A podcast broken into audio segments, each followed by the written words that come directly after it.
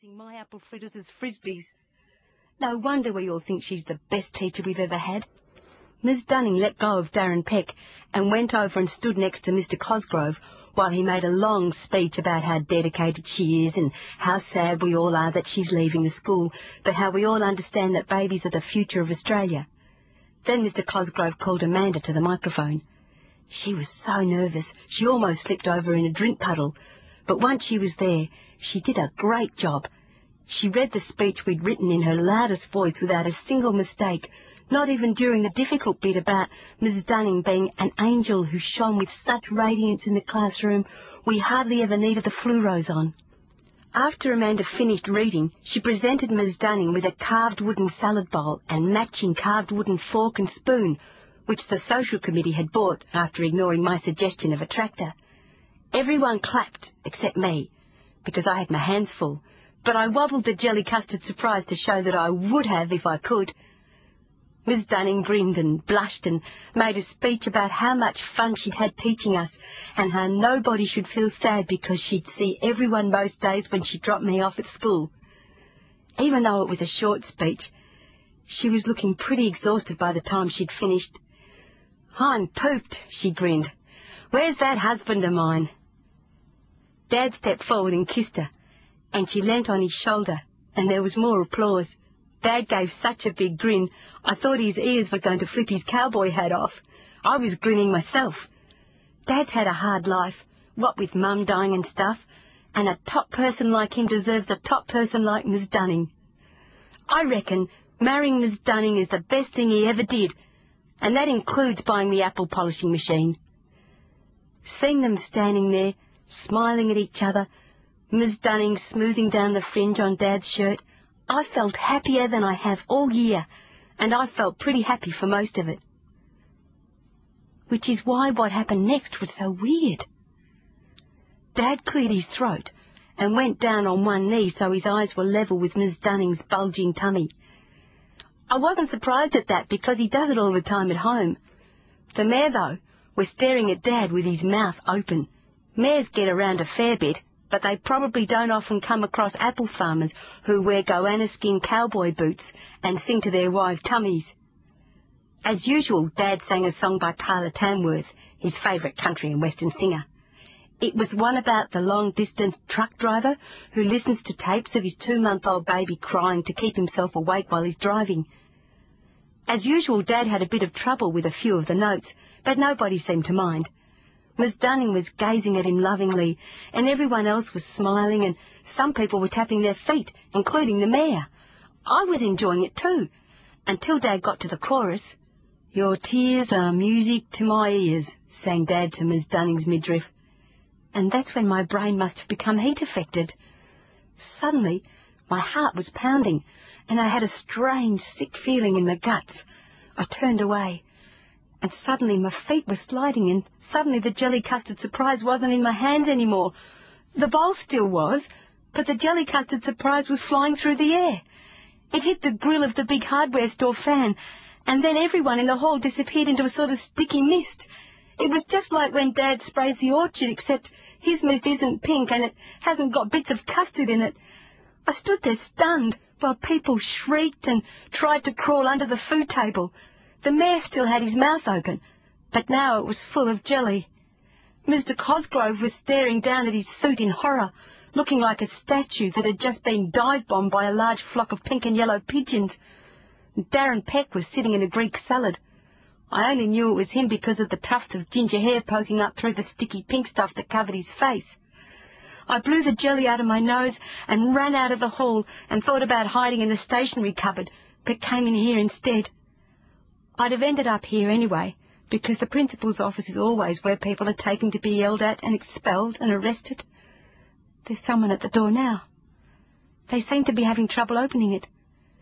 It's pretty hard getting a grip on a door handle when you've got jelly custard surprise running out of your sleeves. I'd help them if I wasn't shaking so much.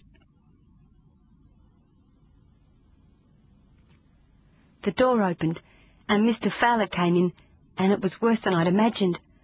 It wasn't just his sleeves that were dripping with jelly and custard. It was most of his shirt and all of his shorts and both knees.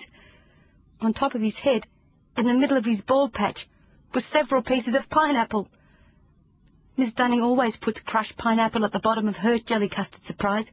It's delicious, but it's not really a surprise. Not to us. I think it was to Mister Fowler, though. He saw me and just sort of glared at me for a bit. I tried to stop shaking so I wouldn't drip on his carpet so much. It was no good. I looked down and saw I was standing in a puddle of passion fruit topping. I made a mental note to write to the Department of Education and explained that it had been dripped out of my hair and not out of Mister Fowler's lunchbox. Mister Fowler didn't seem to have noticed. He strode over to his desk and wiped his hands on his blotter.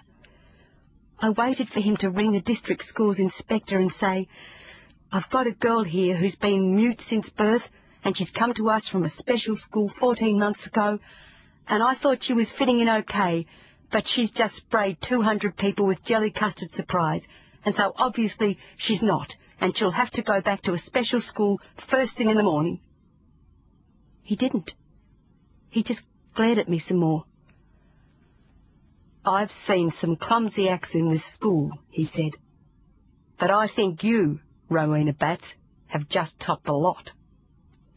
I didn't reply because my hands were shaking too much to write, and Mister Fowler doesn't understand sign language. "I knew it was a mistake having food," he continued, starting to rummage through the top drawer of his filing cabinet. "That floor was awash with coleslaw from the word go.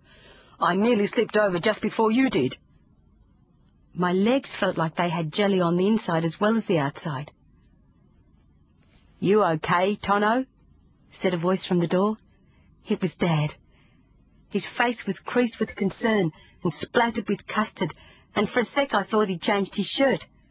Then I saw it was the blue satin one he'd been wearing all along, but the red jelly had turned it purple. "I'm fine," I said, trying to keep my hand movements small so I wouldn't flick drips onto Mister Fowler's files. Miss Dunning came in behind Dad, just as splattered and just as concerned. She gave me a hug. "When you have bad luck, Ro, you really have bad luck," she said, "and after all the hard work you put into tonight." She wiped something off my left elbow, then turned to Mister Fowler. "We want to get home and cleaned up, Frank," she said. "Can we talk about paying for the damage tomorrow?" Mister Fowler looked up from the filing cabinet. "No need," he said, holding up a piece of paper. "The insurance covers accidental food spillage." Miss Dunning gave such a big sigh of relief that a lump of pineapple slid off the top of her tummy. I caught it before it hit the carpet. I could tell from Dad's face he wanted to get me out of there before Mister Fowler discovered a clause in the insurance policy excluding jelly. To get to the truck, we had to go through the school hall. It was full of people wiping each other with serviettes and hankies and bits torn off the Farewell Miss Dunning banner. I held my breath and hoped they wouldn't notice me. They did. People started glowering at me from under sticky eyebrows and muttering things that, fortunately, I couldn't hear because I still had a fair bit of jelly in my ears. Amanda came over, her hair rubbed into sticky spikes. "If Mister Fowler tries to murder you," she said with her hands, "tell him to speak to me. I saw you slip." I felt really proud of her. Not only is she kind and loyal, but I only taught her the sign for murder last week. "Don't feel bad, Ro," called out Megan O'Donnell's mum, scraping custard off her T-shirt with a knife. "I'm on a diet, so I'd rather have it on the outside than on the inside."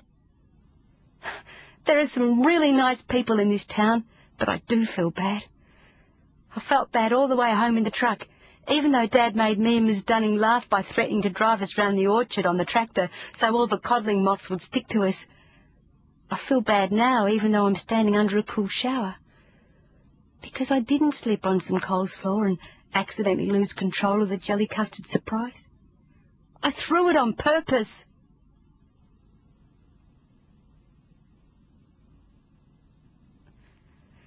The great thing about talking in your head is you can say anything you want, even things you're scared to say in real life, even to your own dad. He's just been in to say goodnight. The moment he stepped into the room, I could tell he wanted to have a serious talk because he'd changed into his black shirt, the one with the yellow horseshoes on the front. Dad always wears that.